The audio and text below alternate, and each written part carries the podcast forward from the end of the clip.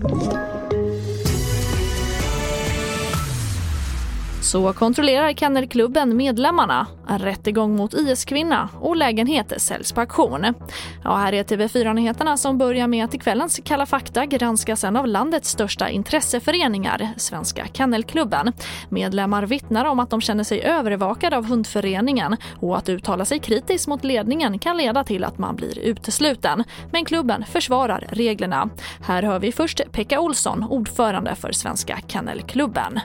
Om man håller sig till de skyldigheterna och de, de regelverken så är det här jättebra att vara med i Kennelklubben.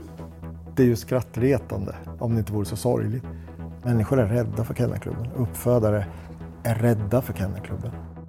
Och sist hörde vi hunduppfödare Jack Brander. Och Kalla fakta om Kennelklubben ser du ikväll klockan 20 på fyran.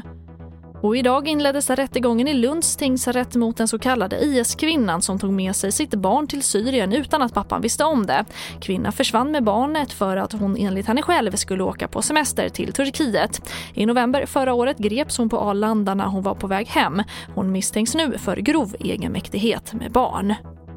Hon förnekar brott. Eh, det är helt riktigt att hon eh, åkte på semesterresa till Turkiet, att hon eh, tänkte göra en avstickare till Syrien lockad av eh, propaganda eh, som talade om eh, ett, ett muslimskt paradis på jorden. Och i själva verket så blev hon berövad sin frihet. Och det sa Lars Kruse, kvinnans advokat. Och vi avslutar med att en lägenhetsförsäljning i Sorsele har fått stor uppmärksamhet i ryska medier, det rapporterar SVT. Tidigare gick kommunen ut med att de säljer lägenheten för en krona men efter att man nu översvämmats med mejl och telefonsamtal kommer lägenheten istället att säljas på auktion. Och det var TV4-nyheterna. Jag heter Charlotte Hemgren.